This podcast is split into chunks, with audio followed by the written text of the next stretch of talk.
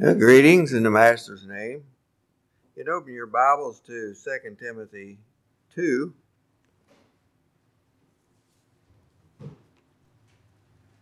Um, I guess the reporter had it right after all. I had sent in information to, for, to the reporter that Levi Martin was supposed to preach today. And uh, earlier, back in July, he had, when he was scheduled, he had something um, that conflicted, and so he had traded with me for this Sunday. Well, now this, then he called me this week and said that um, he wanted to go to the some of those funerals uh, in Pennsylvania. Those uh, those fellows that were killed in that plane crash. That he had grown up with some of them and knew them. So, so it looked like that. Uh, well, and then so I thought I called. I called uh, Elam. He wasn't scheduled anywhere to preach today, and he's scheduled later and see if he would preach. And he said, "Well, it's communion at Peak," and he really felt like he shouldn't miss that, and that was understandable. And so I called Davey Showalter, and uh, he was also not scheduled today, but he's scheduled later on. And he said, "Well, he did some trading around. He's supposed to be at Boyer Hill today." So I thought, okay. so. Um, the uh, message for today, the title is The Soldier. And I've been thinking about this and thinking I'd probably need several weeks to work on it. And uh, I didn't have several weeks. But anyway, here we are. And uh, so it seemed like this is the way the Lord worked it out. Second Timothy chapter 2, verses 3 and 4.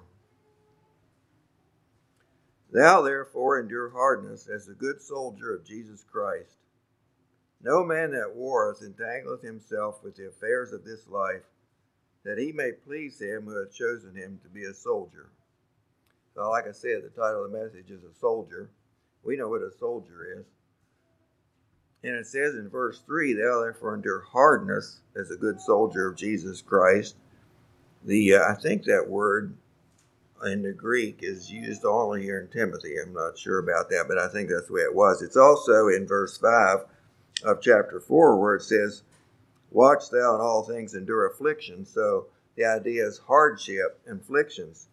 Uh, as a good soldier of Jesus Christ, endure hardships and afflictions.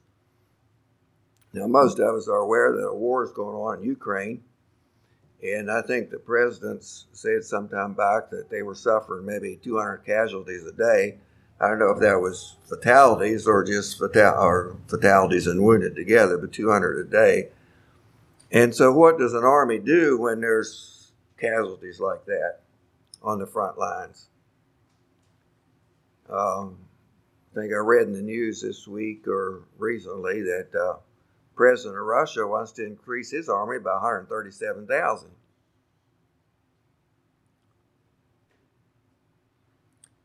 So, what do the kingdoms of this world do in their casualties? And what does Christ's kingdom do when there are, when there are fatalities or casualties?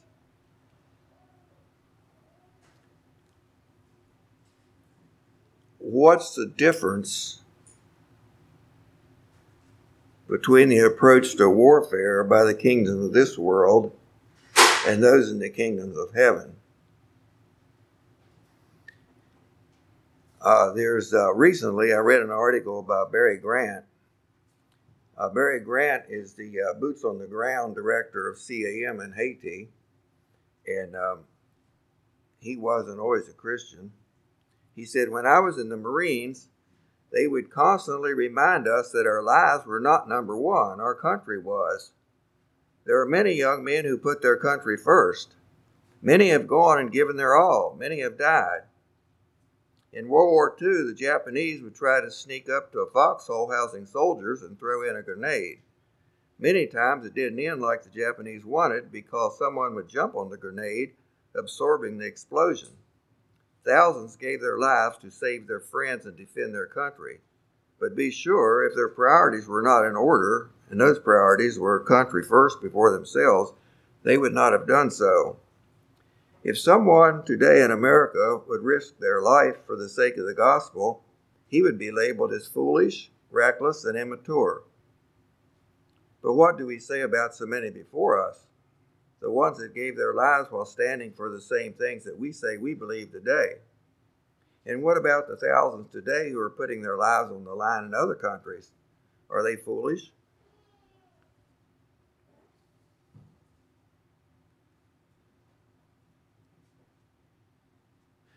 In the kingdoms of this world, where the battle is raging, more forces are thrown into the battle. In the kingdom of heaven, when there are casualties, the forces are withdrawn. Now, is that a correct assessment? Uh, it's not always been that way. In this article that Barry Grant wrote, he started out this way. It's been said that in the 1500s, after baptism, the Anabaptists lived an average of only 27 days. Now, I don't know where he got that statistic, but uh, in, um, in an article sometime back called The Hutterite Mission Machine, it uh, it said that um, within days after the birth of the movement, with death sentences still over their heads, the early Anabaptists went into neighboring cities with remarkable success. In one account, Conrad Grebel went north to St. Gall and interrupted an Easter parade with the preaching of the kingdom of God. By the end of the day, over 500 new believers are re- repented and believed.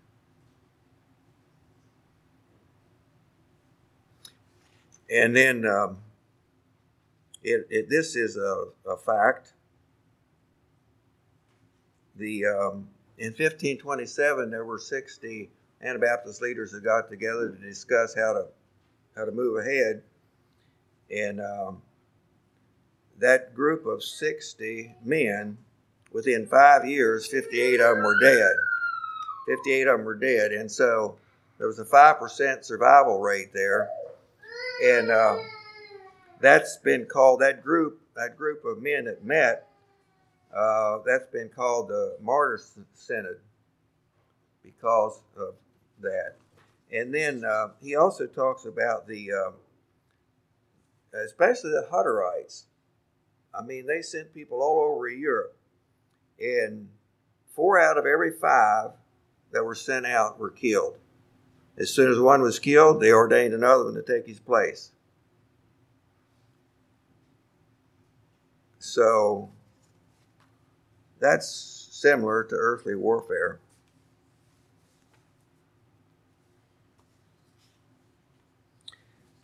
Well, he goes on to say, Barry Grant did in this article, they were hunted and killed. They realized one thing serving Christ would most certainly cost them everything. They forsook the comforts of easy living, they forsook it all. It could also have been a similar situation when Jesus walked on the earth or shortly after he was killed. Uh, let's turn to Luke 14.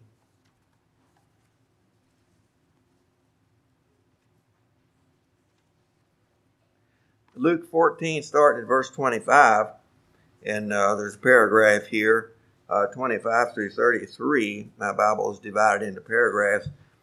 And the, um, the title of this paragraph is The Cost of Discipleship.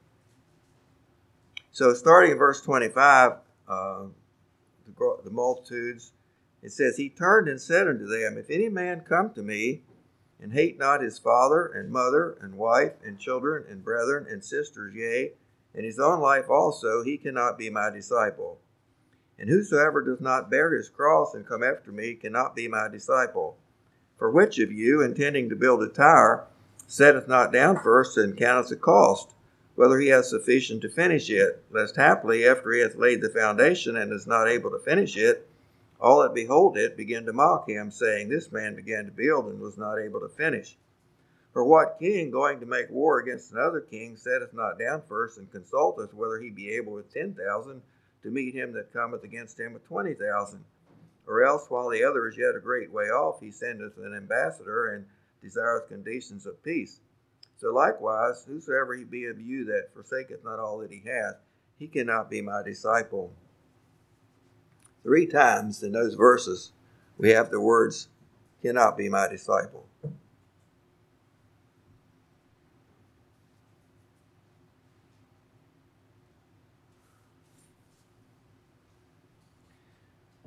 Going on with Barry Grant's article, Jesus clearly asked his disciples to count the cost, and they must have counted the cost, for they faithfully gave all, including their lives, for Christ's kingdom. And I might say, you know, we what does that mean about hating father and mother and wife and children, brother and sisters, and so on? Um, well, the, the, there's examples of that. Um, I uh, I put uh, a, a, a, copy of some uh, some accounts in your mailboxes, and uh, one of the accounts is "Family Forsaken" by Jared Hosput. And it wasn't that he didn't like his family. But in putting Christ first, he had to forsake his family. And uh, that, that's an interesting account. Um, that's just one of uh, several that I have in this uh, uh collection. Okay, let's turn to 2 Timothy 3 12. 2 Timothy. Okay, again in 2 Timothy. And by the way, Timothy, of course, um, Second Timothy was written by Paul uh, just shortly before he was executed uh, there in Rome for the gospel. And so he says here in 2 Timothy 3.12, and this uh, sometimes ministers often have a text verse. I don't very often, but if this sermon had a text verse, I guess that would be it. This would be it. Yea, and all that will live godly in Christ Jesus shall suffer persecution. That's just a plain statement. So, what is persecution? I mean, uh, so out here holding signs yesterday. Um, so, out of 20 people, um, 19 of them wave at you and give you a thumbs up, and maybe one of them heckles you. Is that persecution? That's, that's kind of what we consider persecution, isn't it? Paul said, Yea, and all. Well, now, is that okay? So, Paul here he is at the end of his life and he's had a hard time, you know, and he suffered a lot. So, yeah, he says, Yeah, this way it's going to be. Is that the way we interpret Scripture?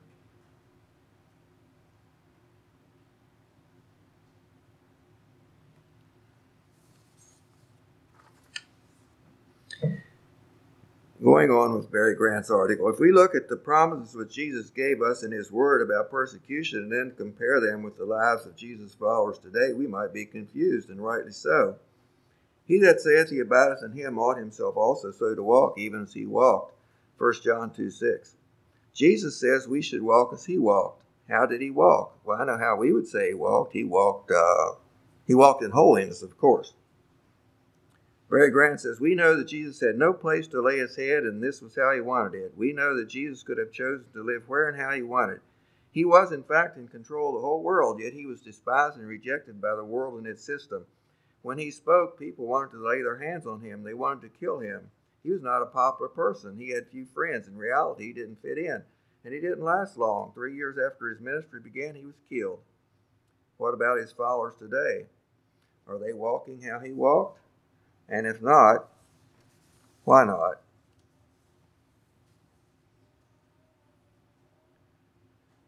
James 4:14 Whereas ye know not what shall be on the morrow, for what is your life? It is even a vapor that appeareth for a little time and then vanishes away.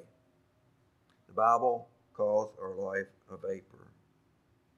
We all know what happens after that, the judgment, then eternity. So, why do we care so much about this life? Why does life mean so much to us Americans? The answer is simple. We can obtain almost anything we want, money is easy to get, and we can live how we want. We can live in pleasure every day. We go to the store and buy what we want, when we want, we have it our way. This is just how it is. For most of us, it is all we have ever known, the life of plenty. So, how does this affect us? This type of living makes it especially hard to give all for Christ. It makes it difficult to obey Jesus' command to go ye into all the world and preach the gospel to every creature. It makes it difficult to say with the Apostle Paul, For to me to live is Christ and to die is gain.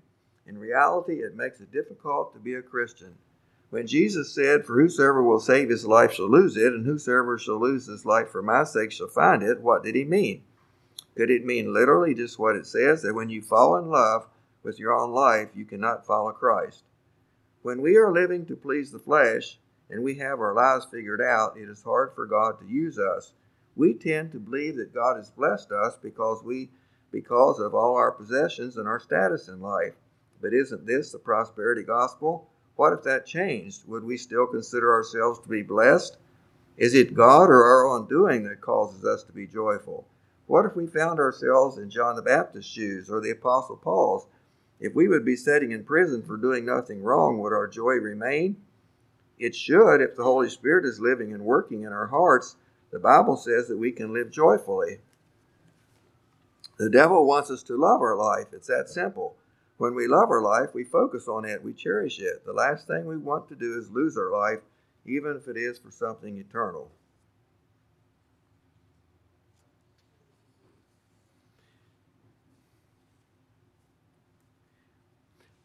I should say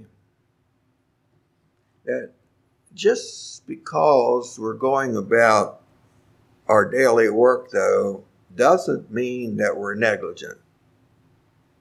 Uh, like some of the testimonies uh, from those those people that were kidnapped in Haiti.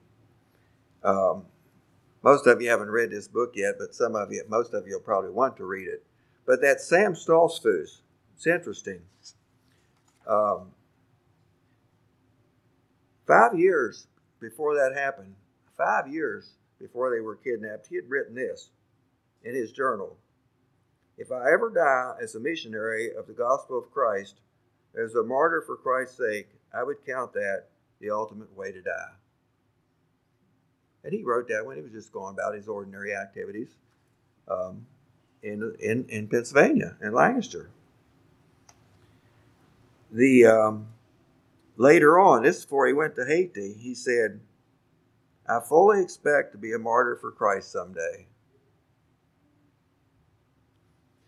And uh, Ryan Ryan Corver's mom, she said, and this is while I think this is while they were still kidnapped. And she was sharing with a ladies group at church. I know very well this could end in death, but I believe the words in a song we sing, How sweet would be our children's fate if they like them could die for thee. That was her testimony. While her son was there with those gangsters. We uh, we sing that song right regularly. Um,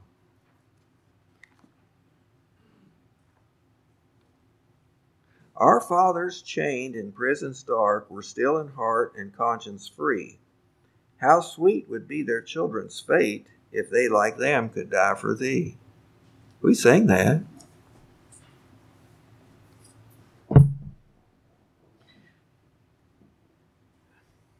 Is this uh, is this being too critical? I mean, people observing our lives would it appear that our goal for our children is to get each child set, set up in a prosperous business or at least a good paying job to live a comfortable life so they can raise their family in a peaceful, convenient setting? Isn't that what it looks like?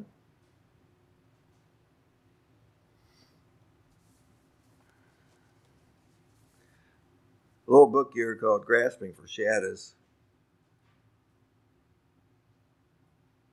We need parents who will encourage their children to burn out for Christ. Parents who will not sulk when their sons love Christ more than they love father or mother. Parents who will not panic when their daughters are arrested because they choose to obey God rather than men. Parents who will show by life as well as lip that the person who puts Christ first is the person who achieves life's greatest success. Some years ago, when a father was in his study, a knock came at the door. Who is it? he asked. It's me, Ed. Can I talk to you, Dad? Come in, Ed. Ed entered his study, sat down, and after some introductory conversation said, Dad, I've decided to drop out of law school because the Lord is showing me He wants me on the mission field. Father said, Let's pray about it. There on their knees, the father commended his son to God and to the word of his grace. That father was Dr. T. McCully. His son Ed went to Ecuador and laid down his life on the shores of the Curaray River, martyred by savage Auca Indians. When Dr. McCully told the story, he often added, How glad I am today that I didn't say a word to discourage or hinder Ed when he told me of his call to the mission field.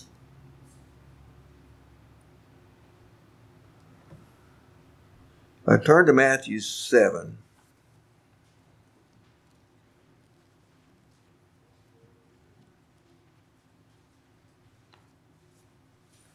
Matthew 7, 13 and 14. Enter ye in at the strait gate, for wide is the gate, and broad is the way that leadeth to destruction, and many there be which go in thereat, because strait is the gate, and narrow is the way which leadeth unto life, and few there be that find it. And so, what does that mean to us? The narrow gate, the straight way. Well, you know, we deny ourselves of a lot of things the world calls pleasure, and, you know, we try to walk in a straight and narrow way.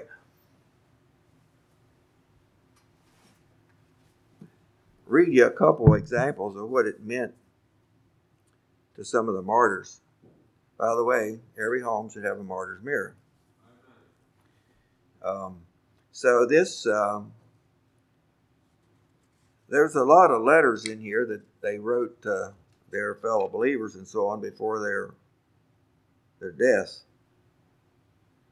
Oh, brother, were another to be found than this anxious, narrow, and straight way, than this anxious, narrow, and straight way, how gladly should the flesh put up with it? But it must pass the strait gate, and ho, how narrow this is, so that flesh and blood will adhere to the post. But, dear and faithful brother, what great salvation the merciful Father has provided for me. So, to understand what the strait gate meant to them, the flesh and blood were left on the post. Oh, my dear sister in the Lord, when flesh and blood must remain on the posts and stakes, then is the time of the severest conflict, for Satan also well knew to say this when he tempted God fearing Job. When flesh and blood are touched, then the true faith is tried as gold in the furnace and then must we strive lawfully to obtain through grace the crown of eternal life.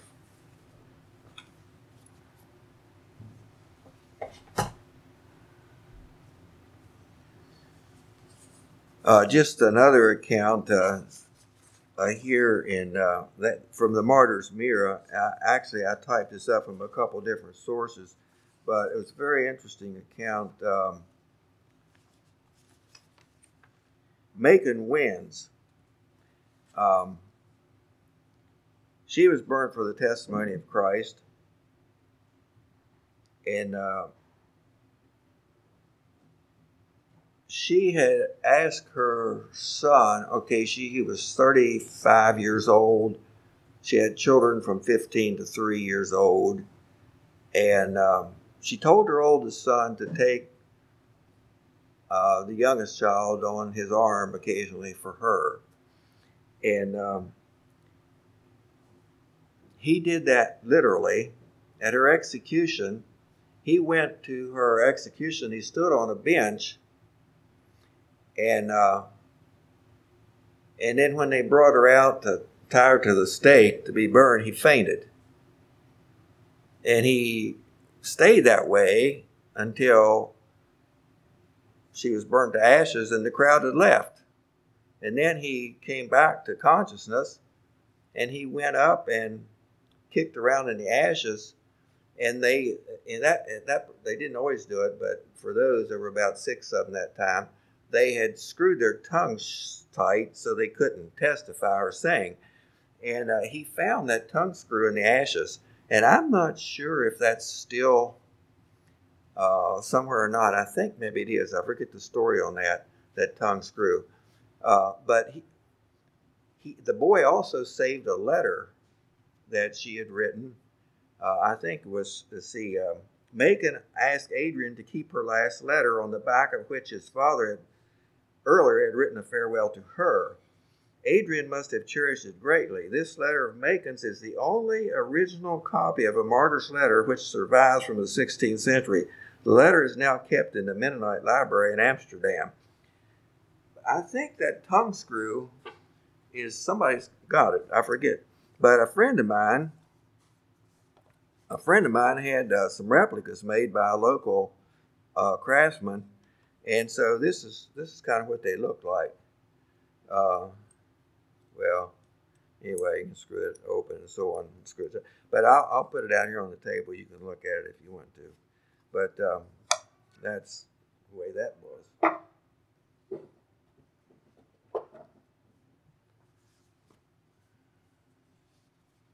So I have, uh, like I say, I put these in your uh, boxes, and I, there's a couple extras on the table in case some of you want, um, some of you young people want one that your family only gets one.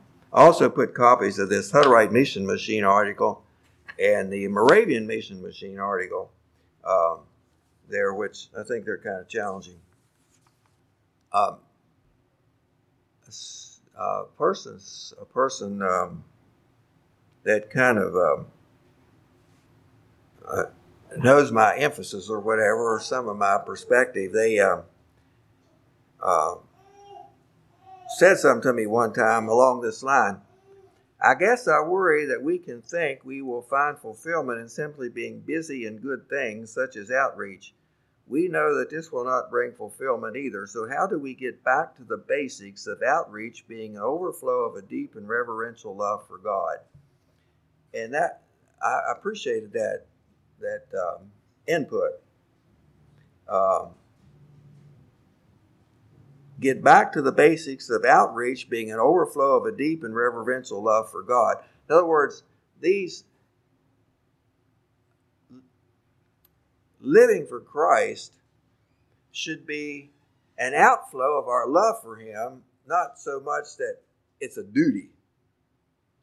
You know, I need to be doing something for Christ but I want to because I love him. And I was thinking about stories. And I've, I've mentioned them before, um, like, um, like Judas, the, uh, the Russian Jewish, uh, Jewess that was totally disowned and cast out and um, so on by her family. But once she found the truth, I mean, there was no turning back. Of course, he was soon martyred by the uh, Bolsheviks. And then uh, another communist story from, and some of you read this one, A Small Price to Pay. And so his daddy was killed when he was, what, eight years old, maybe, or six, I forget which, I think eight. And then he grew up through World War II and very difficult times. And then he became a youth leader. And he became a leader in the underground church. And he said, All this was a small price to pay for what Christ did for me. That, that's, that's living that response out of love for what Christ did for him. Or you take, even today, uh, Muslim background believers. I mean, some of them, when they get converted and, you know, they get to see the truth, I mean, it's no turning back. They, their, their lives are on the line for Jesus Christ. And, uh, I, I um, this thing about thinking about whether the uh, the kingdom of God that we retreat when the battle gets fierce, uh, and I, I I wondered, is that what happened in Guatemala when John Troyer was killed? And uh, so I, I got this book and was reading it yesterday, and actually they they they they left that community where the guerrillas were, but they didn't pull out of Guatemala. And uh, even that testimony, John Troyer's testimony, and the testimony of those there, I mean, they were they weren't careless, but they were willing to give their lives for Jesus Christ. And uh, we're not living in a guerrilla situation, but giving our lives for Jesus Christ. Um, so I wrote this stories like Judas, a small price to pay, Muslim background believers, and so on. Folks who were searching and found Jesus and forever after their love for him compelled them to share the good news, as well as the reality of eternal verities. And you know, I was thinking about all these things, and and, and what Paul said in uh, in Second Corinthians. Uh, you know, Paul he got he got pretty uh, pretty visibly touched, I guess you would say, there on the road to Damascus. Um, and so he was all out. He was whatever he did, he was all out. Was, he was going full blast. But he said in, in 2 Corinthians 5, he says, For whether we be beside ourselves, it is to God, or whether we be sober, it is for your cause. For the love of Christ constraineth us, because we thus judge that if one died for all, then we're all dead. And that he died for all, that they which live should not henceforth live unto themselves, but unto him which died for them and rose again. So not living for themselves, but for him which died for them and rose again. But he also said that we must all appear before the judgment seat of Christ, that every one may receive the things done in his body according to that he hath done, whether it be good or bad. Knowing therefore the terror of the Lord, we persuade men. So it was also that knowledge of the awareness of every man having to stand before God and give an account that motivated him to tell them the truth, that they could, so that they could stand before God uncondemned. And so it was duty. Well, see, another place he said, um, see, I don't know if I wrote that reference down or not. Um, I don't think I did. Yes, uh, 1 Corinthians 9. For though I preach the gospel, I have nothing to glory of, for necessity is laid upon me. Yea, woe is unto me if I preach not the gospel. If I do this thing willingly, I have a reward. But if against my will, a dispensation of the gospel is committed unto me. So he's saying, I have a duty. and I want to do it out of love, but I got a duty too. And you know, we say we're stewards of the gospel, we're stewards of the good news.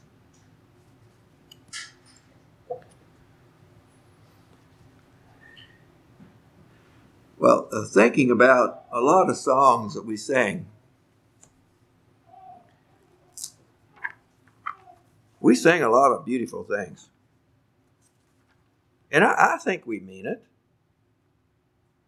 Uh, I would love thee, 379. I would love thee, God and Father, my Redeemer and my King. I would love thee, for without thee, life is but a bitter thing.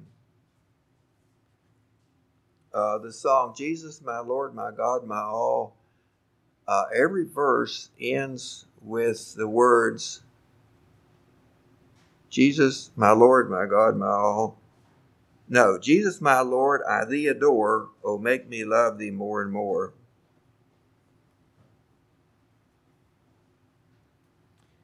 Uh, 352 says, Rise up, O men of God, have done with lesser things. Give heart and soul and mind and strength to serve the King of Kings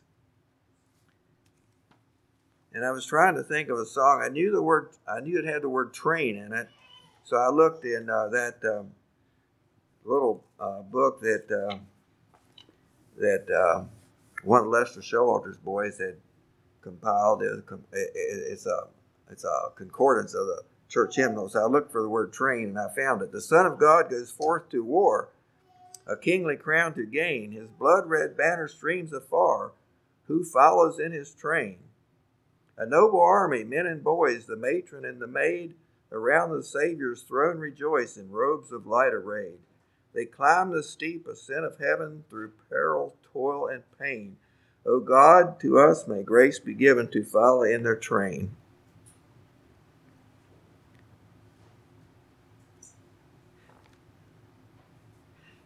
And the song we sang this morning said it perfectly it said, Gladly we surrender earth's deceitful treasures, pride of life, and sinful pleasures. Gladly, Lord, we offer thine to be forever, soul and life and each endeavor. Thou alone shalt be known, Lord of all our being, life's true way decree. Matthew 8:35 For whosoever will save his life shall lose it, but whosoever shall lose his life for my sake and the gospel's the same shall save it. And I want to say Yet, you know, it's not, you don't have to go to Guatemala. You don't have to go to Haiti.